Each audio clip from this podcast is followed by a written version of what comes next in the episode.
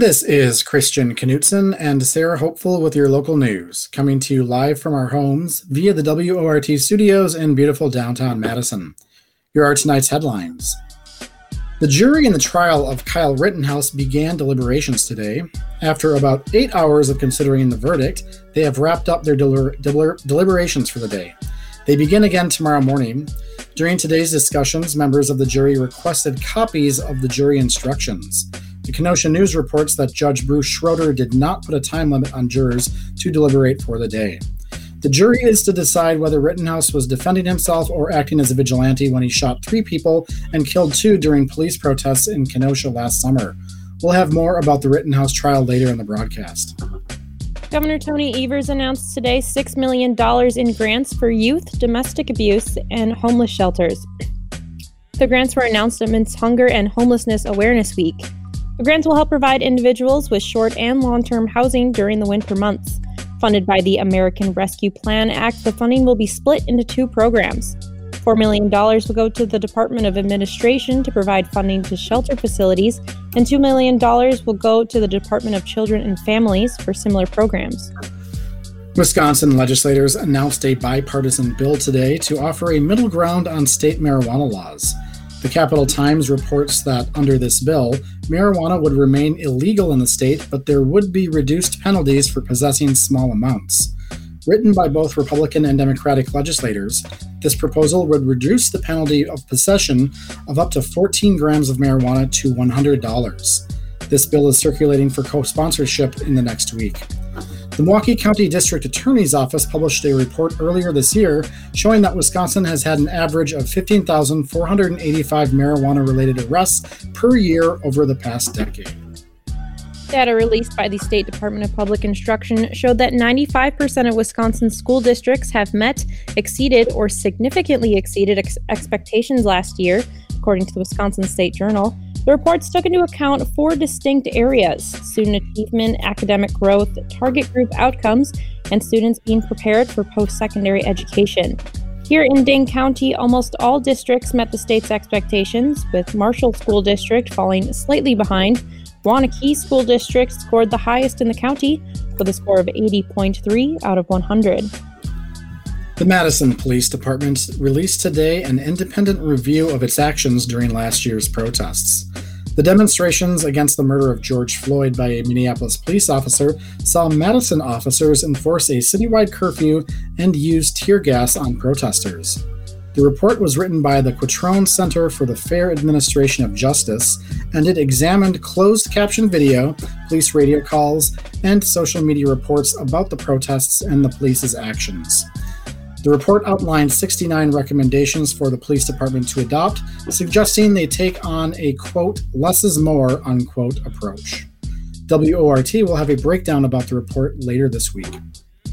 A new interactive sculpture has been installed at James Madison Park.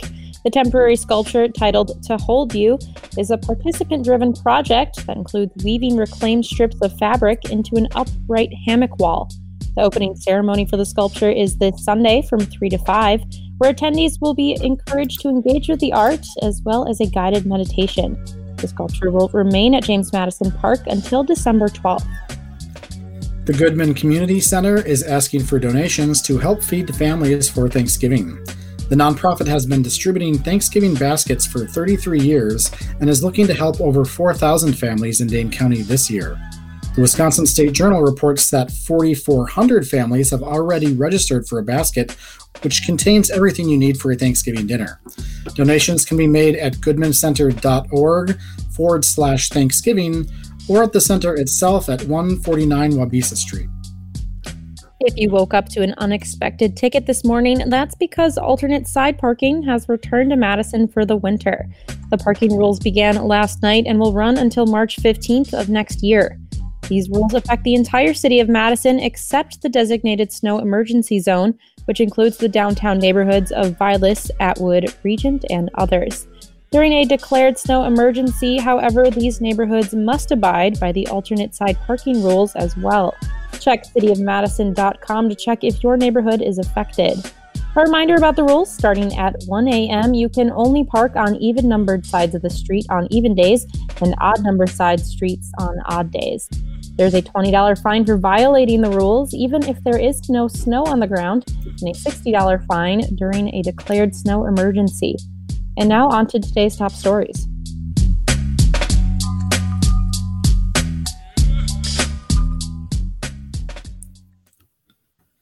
Earlier today, students at Madison East High School unveiled a new food pantry available both to their classmates and members of the community. The pantry is a project of the Food Equity Club at the school. WORT producer Nate Wegehaupt was there for the ribbon cutting ceremony. Outside the cafeteria at Madison East High School, in a bright yellow and purple shed, lies the school's newest student run food pantry. It's the recent project of the school's Food Equity Club, which aims to help students struggling with food insecurity. The idea for the new pantry arose during the pandemic when students were not able to use an existing pantry set up inside of East High School. Senior student Pearl Pincus helped develop the idea, basing the new pantry on other outdoor pantries around the city. So, over COVID, we talked a lot about alternative options for providing food pantries because last year we weren't able to have students access the food pantry inside of the school while we were closed. And we modeled this idea after Madison Community Fridges, who also has outdoor fridges and food pantries around the city, and I volunteer with them as well. So we really wanted a outdoor food pantry so that students will be able to access food outside of school hours and also community members will be able to access it as well. The pantry itself was built by East High School student and Eagle Scout Deegan Weedle. Weedle has worked with pantries in the past and saw an opportunity to build something important while earning his Eagle Scout status. Well, um, I was originally looking around the school for an Eagle Scout project. Um, and I got in touch with Mrs. White, who needed someone for her club, uh, Food for Thought at the time, uh, needed someone to build a food pantry. And I know I've worked with food drives before. I know that they generally have difficulty getting attention. So I thought that it would be a great opportunity. Weedle spent over 30 hours constructing the new pantry with his grandfather and scout troop. Students, teachers, and organizations like Second Harvest donate the food. It's all a project of the school's Food Equity Club, formerly the Food for Thought Club, which attempts to alleviate food insecurity among fellow students. Pincus explains. So, the Food Equity Club is a club here at East High School, and we work to increase food access for students of East High. Many students do not receive adequate food at home or in rough financial situations. So, we just strive to make sure that food is available to everybody. So, inside the school, we have an open pantry that students can access anytime, and we also have social workers that can provide food from Second Harvest to students.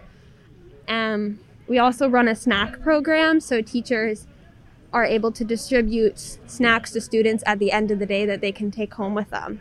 And Food Equity Club funds um, all of the food in the open pantry, the, the snack program, and now this new outdoor pantry. And we do that through writing grants and receiving both monetary and food donations. In other news, the MMSD school board met last night to discuss recent behavioral incidents at East High. Among them, a large fight between students that resulted in students being pepper sprayed.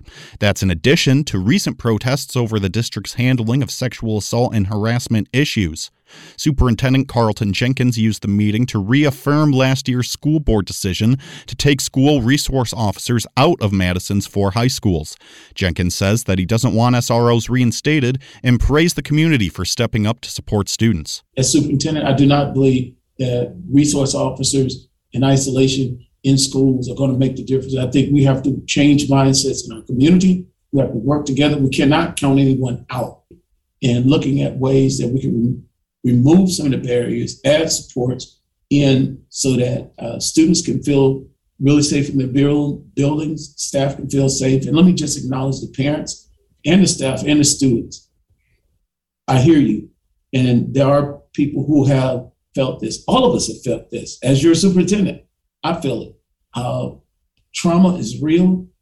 The residual effects of it, they're real. And we're going to work together and we're going to make sure that not only um, at one district school, but all of our district schools are moving forward in a way that we all can feel really just great about what we're trying to do. And that's about being about teaching and learning, but you can't have teaching and learning at the highest level without the feeling of safety. Reporting for WORT News, I'm Nate Wegehaupt.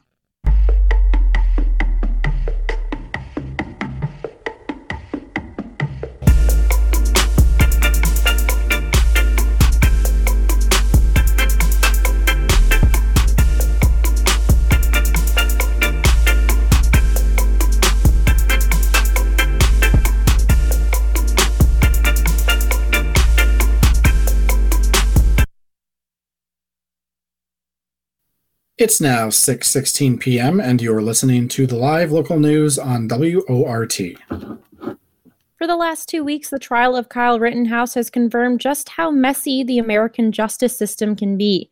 Kristen Barbaresi is a reporter for CBS 15 News in Milwaukee and has been in Kenosha watching the trial unfold. To learn more about the proceedings, WORT producer Nate Wegehaupt hopped on the phone with Barbaresi earlier today. For the last two weeks, the eyes of the nation have been on Kenosha, Wisconsin, as the trial of Kyle Rittenhouse has continued to open the eyes of the American public to all of the messy ins and outs of the American justice system. With me today is Kristen Barbaresi, reporter for CBS News in Milwaukee. Kristen has been in the courtroom for the trial so far. Kristen, thank you so much for joining me today. Yeah, my pleasure. Thanks for having me. Yeah, so just to start off here, so the trial has been going on for just about a little over two weeks now. What is Rittenhouse charged with? And can you give us a brief overview of both the prosecution's and defense's arguments? Yeah, definitely. So uh, Kyle Rittenhouse is facing uh, five counts. He was originally facing seven, but throughout the trial, we saw two of those counts dismissed. The two dismissed counts, one was a curfew violation and one was a possession of a gun charge, which uh, is a misdemeanor. So those were actually the two least significant charges. Um, what he's facing now is first degree reckless homicide, first degree recklessly endangering safety, um, two counts of that, first degree intentional homicide, and attempted first degree intentional homicide. So those are the five main charges that, that he faces, but the jury is allowed to consider um, lesser charges on the first degree intentional homicide and the attempted first degree intentional homicide. So if they don't think he's guilty of that severe offense, there are a couple lesser uh, offenses that they can consider. As far as the arguments, the state is basically trying to paint Rittenhouse as an armed vigilante, and they're saying that he provoked this entire situation. They're saying before he shot that first man, he had pointed his gun at some some other person and Joseph Rosenbaum ran at him because of that. So they're saying Kyle Rittenhouse provoked the situation. Joseph Rosenbaum ran at him to maybe try and stop him, and that's when he killed Joseph Rosenbaum. They're also saying that then, after he shot Joseph Rosenbaum, the crowd perceived Rittenhouse to be an active shooter. And they're saying that's why the other two men that were shot, Anthony Huber and Gage Grosskreutz, ran at Rittenhouse thinking he was an active shooter, trying to tackle him, trying to stop him. That's the state's argument. Now, on the other side, the defense is painting Kyle Rittenhouse as a 17 year old who went down there to defend property, offer medical services, and they're saying he was attacked and he had to defend himself and he did what was necessary. They say that that first man, Joseph Rosenbaum, ran at him, had threatened him earlier in the night. Rittenhouse feared for his life, and so he shot him. They're saying that then Rittenhouse ran from the scene to turn himself into police but he was hit. He fell to the ground, and this crowd was closing in on him. They were going to steal his gun. Rittenhouse thought they were going to use it then to kill him. Gage Grosskreutz himself was armed, so Rittenhouse thought he was going to shoot him, and so again he acted in self-defense. That's what the defense's argument is. So you mentioned uh, before that one of the uh, lesser charges is being dropped, the possession of a dangerous weapon for a person under 18. Can you explain to me why uh, that charge was dropped? This is a charge that the defense has been trying to get dropped since before the trial started. Their initial motion to dismiss it was denied. They filed a motion for it to be reconsidered. Basically, their argument is that the gun itself was a legal gun. The barrel of this gun was long enough that it made it legal. And they're saying that if you look at hunting statutes, basically, a 17 year old can be in a possession of a long rifle in that situation. And they're saying that there's no reason that statute can't apply. So the judge yesterday in court basically said, okay, to the state, let's get out a tape measure and measure the length of the gun. And the state said, well, we're not contesting that it's a short barrel shotgun or anything. And the judge said, okay, then charge dismissed. Basically, find the defense's argument. So there has been uh, a lot of criticism about this judge, sort of on social media. Judge Bruce Schroeder, can you sort of break down for me what he is doing that is causing this criticism? I think before the trial even started, there was a lot of uproar about the fact that he said in a, in a pretrial hearing that the people who were shot couldn't be referred to as victims. However, that is always Judge Schroeder's rule. He never allows people to be referred to as victims because it can bias the jury into thinking, well, if they're victims, then this defendant victimized them and therefore is guilty. So this isn't specific to the Rittenhouse case. That's always his rule. And I think that's important to remember. Some other things that he's done that, that people have been, you know, questioning. He's made some some remarks um, about Asian food, which upset a lot of people. He also yelled at the prosecutor a couple of times when he crossed the line. I think one thing that's important for people to remember is that a lot of these things that the judge is doing that maybe are raising eyebrows, they're done outside the presence of the jury. So the jury itself isn't really privy to kind of these antics that people are talking about and seeing some of the behaviors that people think are, are outrageous.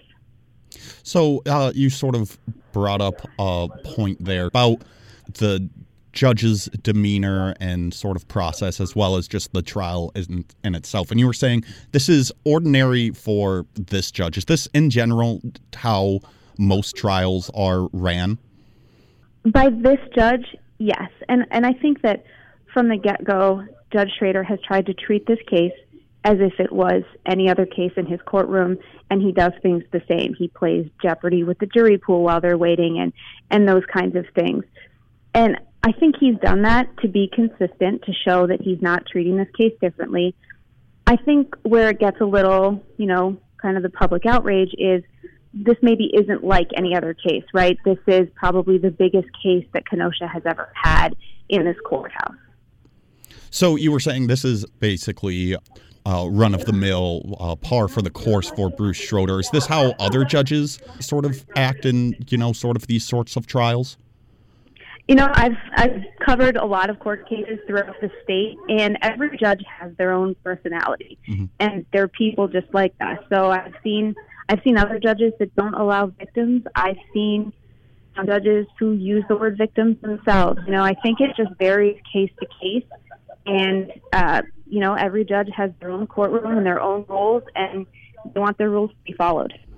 Uh, yeah, so last week the defense was asking for a mistrial over a certain line of questioning done by the prosecution. And what were the defense's issues with that line of questioning? Sure. There's actually two incidents that prompted the motion for a mistrial. The first happened when uh, Kyle Rittenhouse was being cross examined by prosecutor Thomas Binger. And basically, Binger said, You know, you have never told your story before then suddenly today you're telling us this story, but you stayed silent this whole time. The defense objected, and once the jury was sent out of the courtroom, the judge laid into him and said, "You can't question someone's right to remain silent; it's their constitutional right." So that was the first incident. Then, during cross-examination again, Binger started to bring up a prior incident, a video of Rittenhouse that was taken a couple weeks before the shooting. And in a pretrial hearing, the judge had ruled that that video and that evidence was not admissible at trial and should not be brought up at trial. But Binger was clearly walking right into it. Judge again sent the jury out of the courtroom and really laid into Binger for even going there.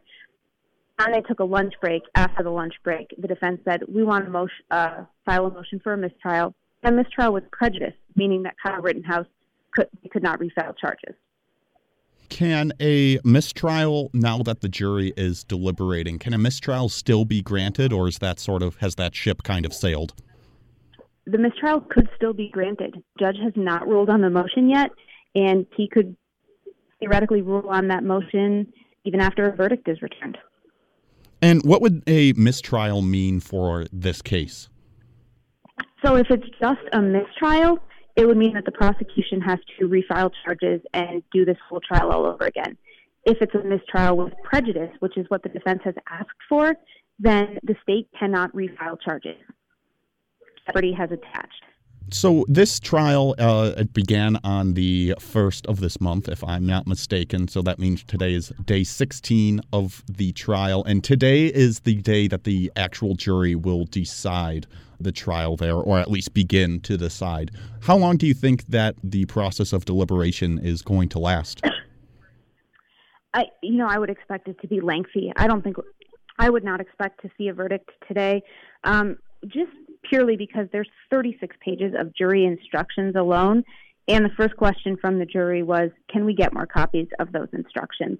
So they're reading these laws carefully, they're reading the charges carefully, and then they have the five main counts that they have to decide on, and then they have those potential lesser charges as well. So it's anyone's guess when this jury is going to return a verdict, if they can reach a verdict, but I would expect definitely not today.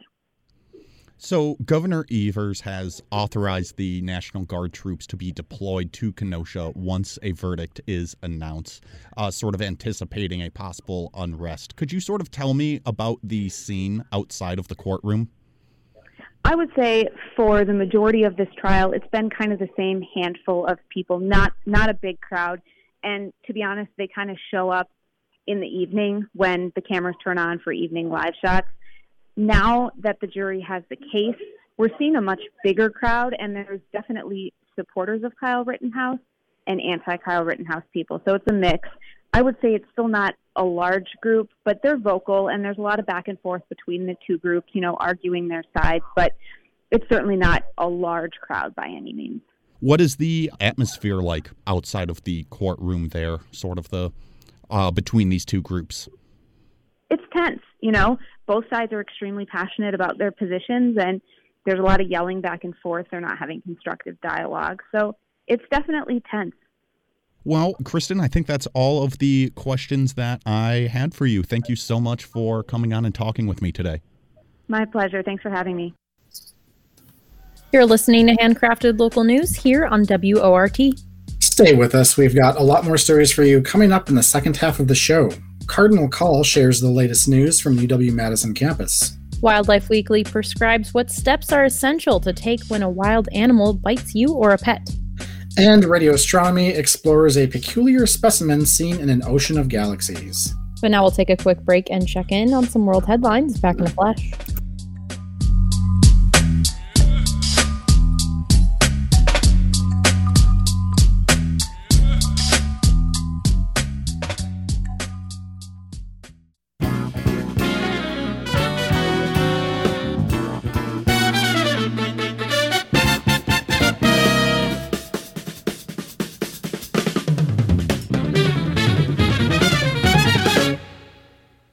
Time is now 6:33 and you're listening to the local news on WORT. I'm Sarah Hopeful here with Christian Knutson. Thanks for joining us. Every Tuesday, we check in with the editorial staff over at the Daily Cardinal, one of UW Madison's student newspapers, to learn the latest news from campus. This week, Cardinal Call explains the COVID 19 vaccine requirement put in place for UW Madison employees.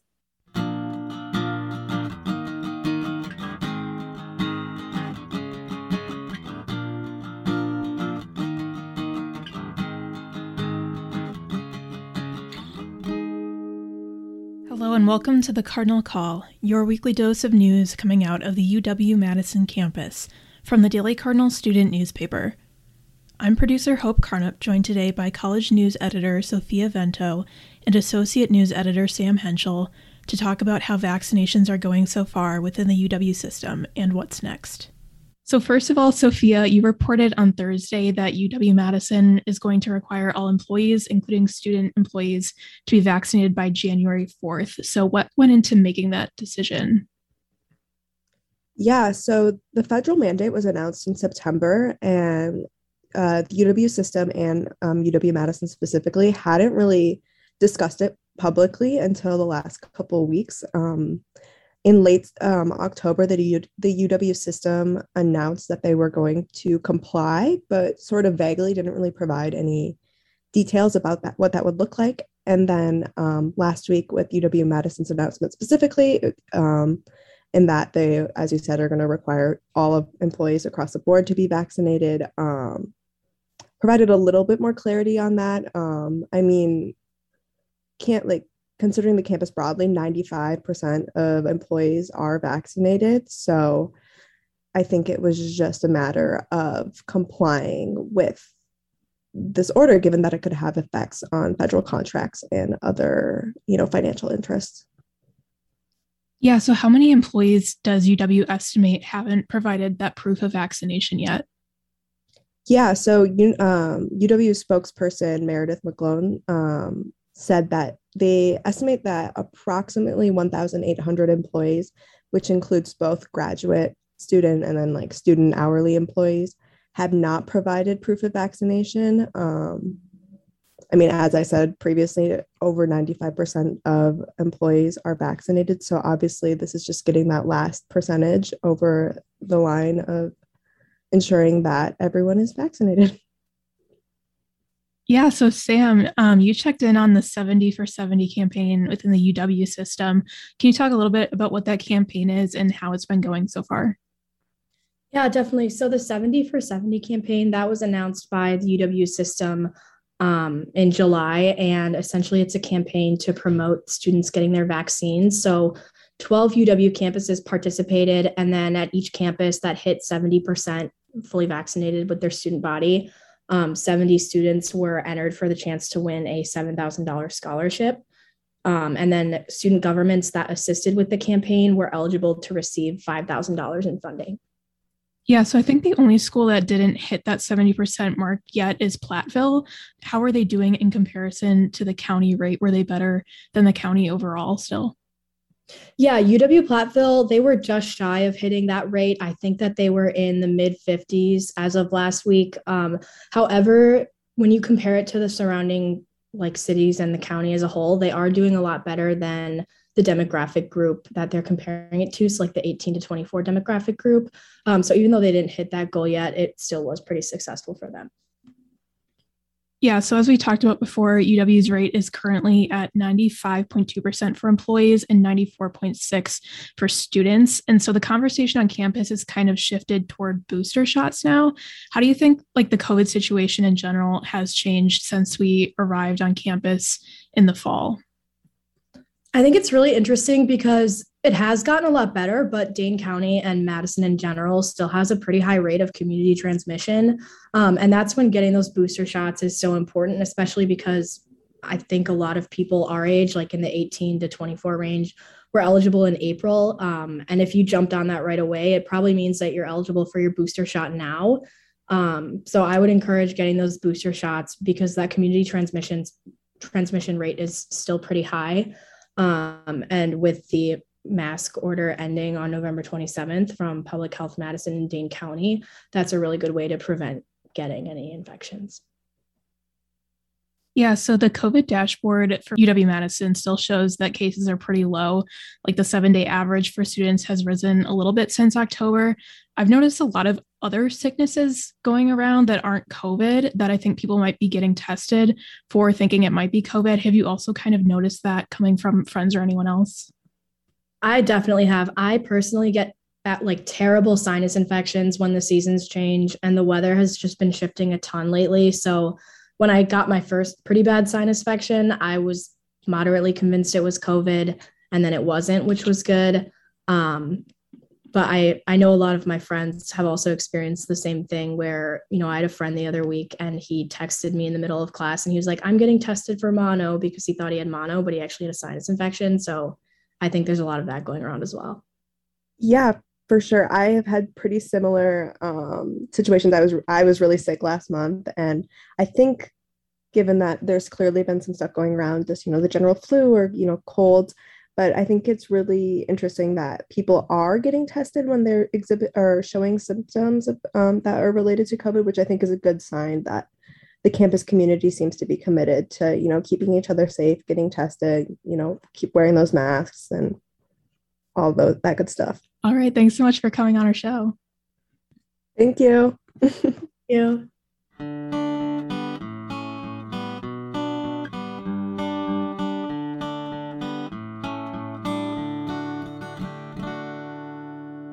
In other campus news, UW System branch campuses are facing a decrease in enrollment, the Wisconsin State Journal first reported. Enrollment has dropped from about 9,700 students across the UW System campuses in fall 2018 to about 5,700 in fall 2021. In comparison, UW Madison's enrollment has increased about 35.2% since the 2018 merger. Since then, the flagship campus has welcomed two record breaking classes, including the largest ever freshman class in 2021. State leaders have pointed to the COVID 19 pandemic as a large reason for drops in enrollment. A new report listed UW Madison as number four among all U.S. universities for study abroad participation and number 19 for international students. In 2020, UW Madison was listed as 15th for study abroad after the number of students studying abroad fell in the 2019 2020 academic year due to the pandemic.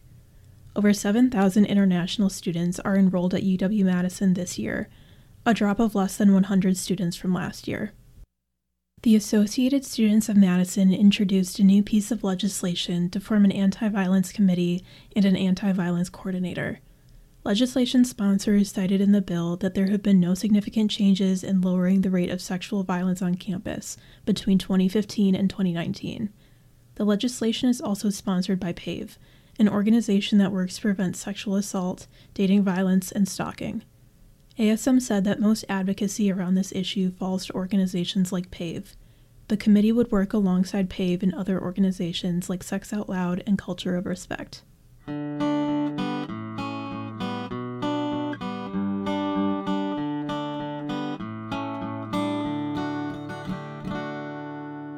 That's all for our Cardinal Call this week. We'll catch you back here soon.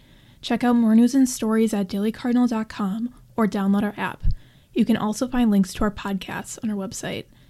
This has been the Cardinal Call, created by student journalists at UW Madison.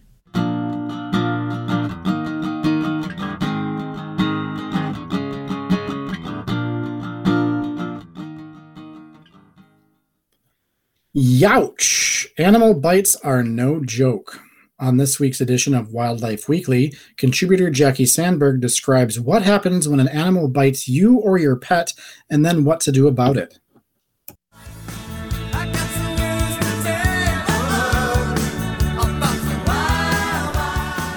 Welcome to Wildlife Weekly. My name is Jackie Sandberg, and I'm the Wildlife Training Supervisor for the Dane County Humane Society here in Madison, Wisconsin. Each week, we choose a topic related to wildlife rehabilitation or the environment, and today we'll be talking about animal bites. Now, animal bites happen so frequently in our field, we really need to know how to work with them as rehabilitators. A lot of times, this comes with help from our veterinary staff or our certified vet techs, uh, but also those of us that are here and licensed know how to provide that basic triage and that care for an animal that might be injured and in need. So, what kind of animal bites do we see most commonly? Well, it's definitely going to be your common dogs and cats that are in your backyards, and they're the ones that generally affect wildlife most often are in our field. Um, actually, uh, really cool tidbit of information. Did you know that back in 2017, there was actually a study done? Um, and it was a study that was uh, data sharing related from a database called Wild One. Now, we use Wild One, it's a, a database that was developed out of the Wildlife Center of Virginia. And there's many wildlife centers around the US and nationally that actually use this program to enter all of the admission information about a patient, uh, their medical history, everything that we can look at, and then that way we can run reports on the data. So in 2017, and I know this is a little while ago, but actually 82 different wildlife centers were uh, reviewed in North America, and it was over a three and a half year period to try to figure out okay, what are the most common causes for admission for wildlife, and what is the disposition? Well, domestic pets, the dogs and cats, were actually about 14% of all admissions eh, overall, and it was the second most common common identifiable cause of a wildlife injury.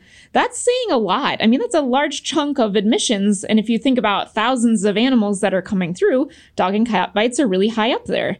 Most of the time, it ended up being birds that were affected, uh, less than, you know, your turtles, reptiles, amphibians, um, and even mammals, although that is definitely higher, I would say, in our area. We tend to see a lot of baby bunnies or squirrels or other animals that are attacked um, that are mammalian. Um, and so the results of that study, very interesting. You know, 78% of those did not survive in rehab. And the reason for that is because you know, out of so many different species, and this study was uh, 290 different species represented, um, sometimes that dog and cat bite has already then progressed so far that by the time it comes to a rehabilitator, it's already infected. Um, and we have differences between dogs and cats and what's in their mouths and what kind of uh, bacteria are present. But, you know, cat bites make that really deep puncture. Um, it's sometimes very small, it's hard to clean. And just the way that the wound ends up being uh, through the skin means that the bacteria and other things get trapped underneath pretty far down.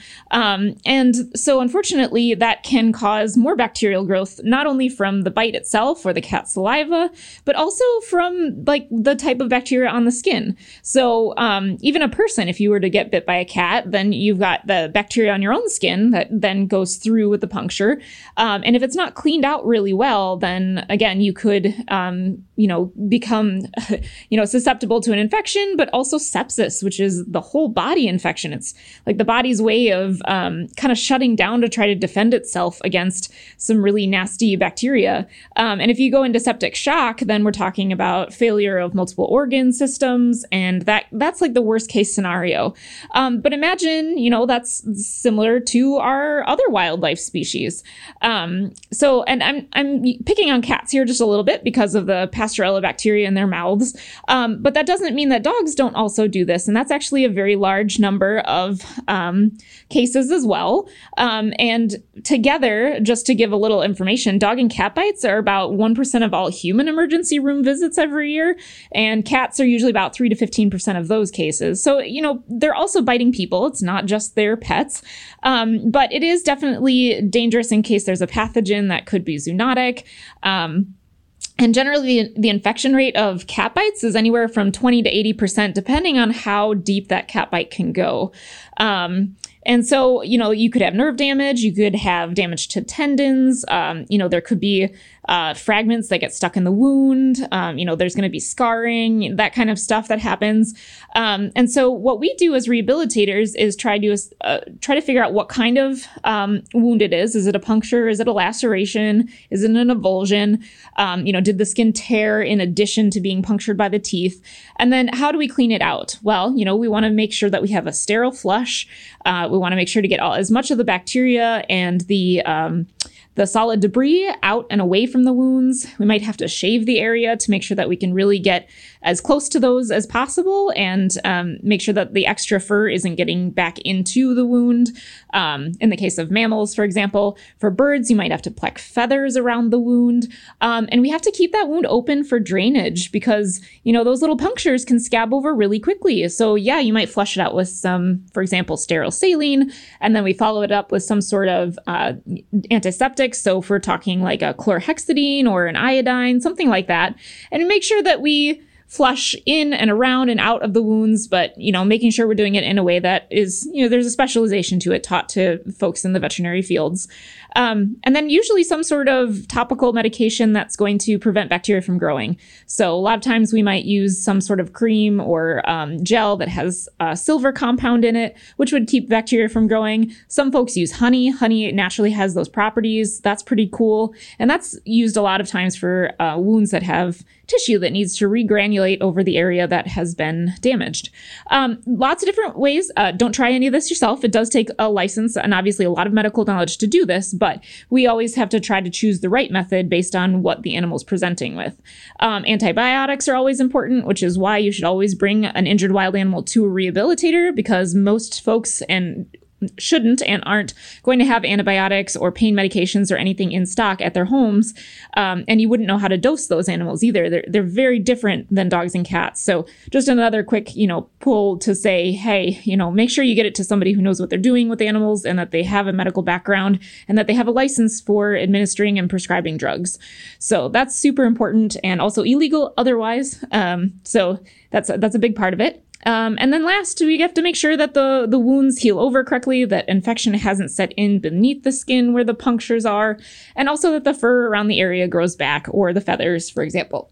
So uh, that's a lot to go through for an animal. Um, on top of time and care, making sure they're not as stressed as possible while they're in captivity, recovering from punctures. Uh, it could take weeks, it could take months.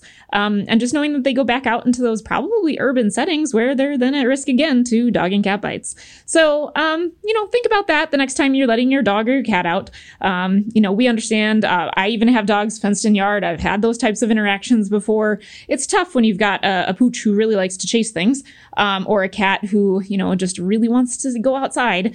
Um, we want to try to um, do the best that we can to prevent that if possible, whether that ends up being that you're with the, the dog or cat at all times, or uh, doing your fenced in yards, or taking to the dog park, or keeping them on leash and lead, or just keeping them indoors. So, thanks for listening. Uh, lots of good information here, hopefully, about dog and cat bites in relation to wildlife. And uh, if you ever have questions about this, or you know an animal that's been injured by your pet, uh, give us a call at 608 287 3235. And this has been Wildlife Weekly.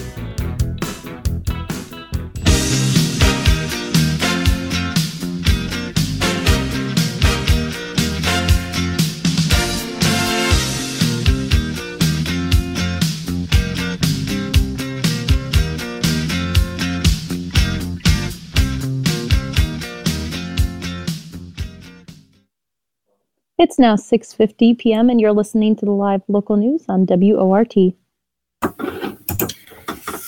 While jellyfish and space don't look to have a lot in common, Melissa Morris of Radio Astronomy shows us that there's more similarities than we realize with jellyfish galaxies.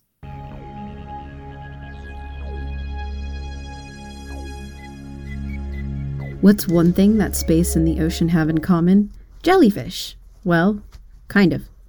Welcome to Radio Astronomy, folks. My name is Melissa Morris, and today we're going to talk about a special kind of galaxy named after one of the ocean's most bizarre creatures, the jellyfish.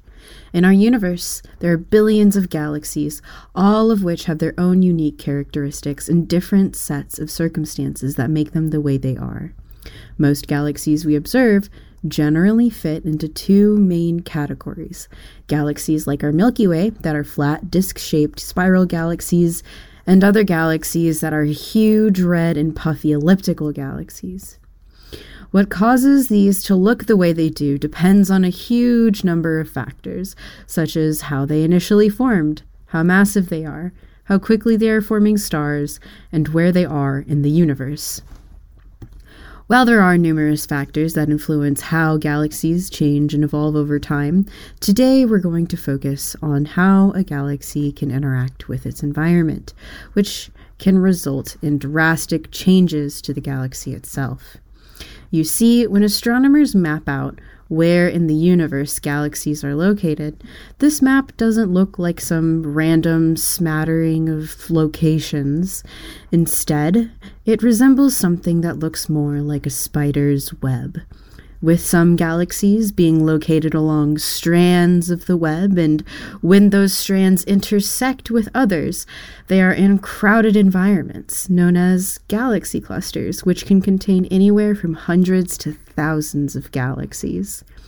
There are also large voids of space between these web strands in which few galaxies exist, and those that do are very isolated. This structure is known by astronomers as the cosmic web. A galaxy's evolution is dramatically affected by where it lies with respect to the cosmic web and with respect to other galaxies. In the strands of the cosmic web or in voids of space, galaxies tend to be more likely to be forming stars at a steady rate, while galaxies that exist in environments where they are surrounded by many other galaxies are more likely to have stopped forming stars altogether. The reason for this dichotomy in the way that galaxies look based on where they are is still a topic of much research. So, what could be responsible for this? Well, it turns that galaxies aren't the only thing that exist in the cosmic web. There is also a great deal of gas known as the intergalactic medium that surrounds these galaxies. Much like how it's difficult for us to directly see the air that we breathe, it's also difficult for astronomers to directly observe this gas. However, we can see that it has an effect on some galaxies, particularly those in clusters, where the gas is at its hottest and most dense.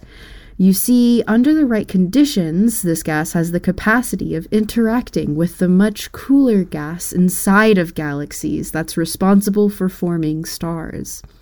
As a star forming galaxy falls into a hot, dense cluster environment, the hot cluster gas will exert pressure on the star forming fuel within the galaxy, pushing it out of the galaxy entirely.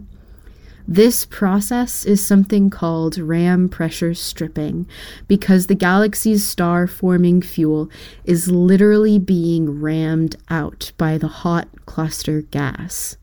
If a galaxy loses its star forming fuel, it will be forced to stop forming stars and will begin to look a lot more like other galaxies and clusters.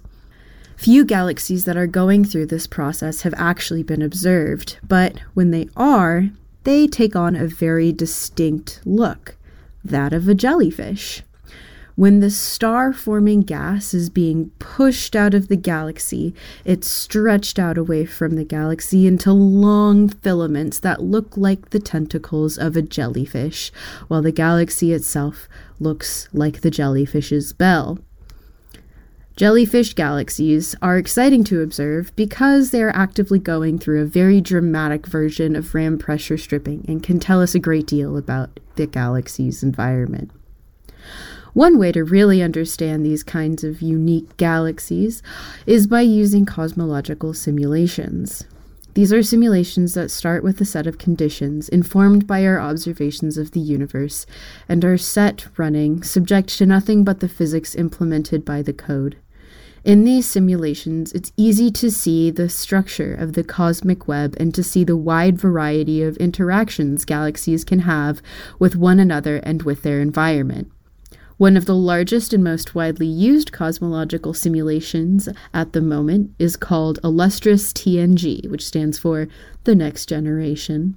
This simulation shows millions of galaxies evolving over the lifetime of the universe in a wide variety of environments.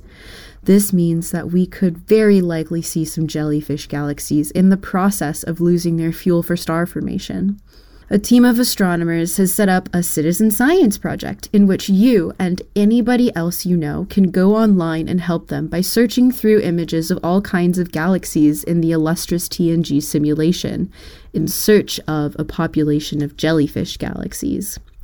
Finding these kinds of galaxies isn't something that can be easily automated or done by one or two people, which is exactly why these astronomers have chosen to ask for the help of anybody and everybody that's interested. With your help, they will be able to find a sample of jellyfish galaxies that can further our understanding of how galaxies evolve in different kinds of environments. You can help them by going to zooniverse.org and looking for the Cosmological Jellyfish Project and start searching for jellyfish galaxies today. Additionally, don't forget that star parties at the Washburn Observatory right here on UW's campus are back in full swing. The next star party will be this Wednesday, so tomorrow, at 7 p.m., weather permitting. Stop by to chat about how neat jellyfish galaxies are and stare at objects in our night sky. That's all for radio astronomy this week, folks. This is Melissa Morris, and I am wishing you a stellar week.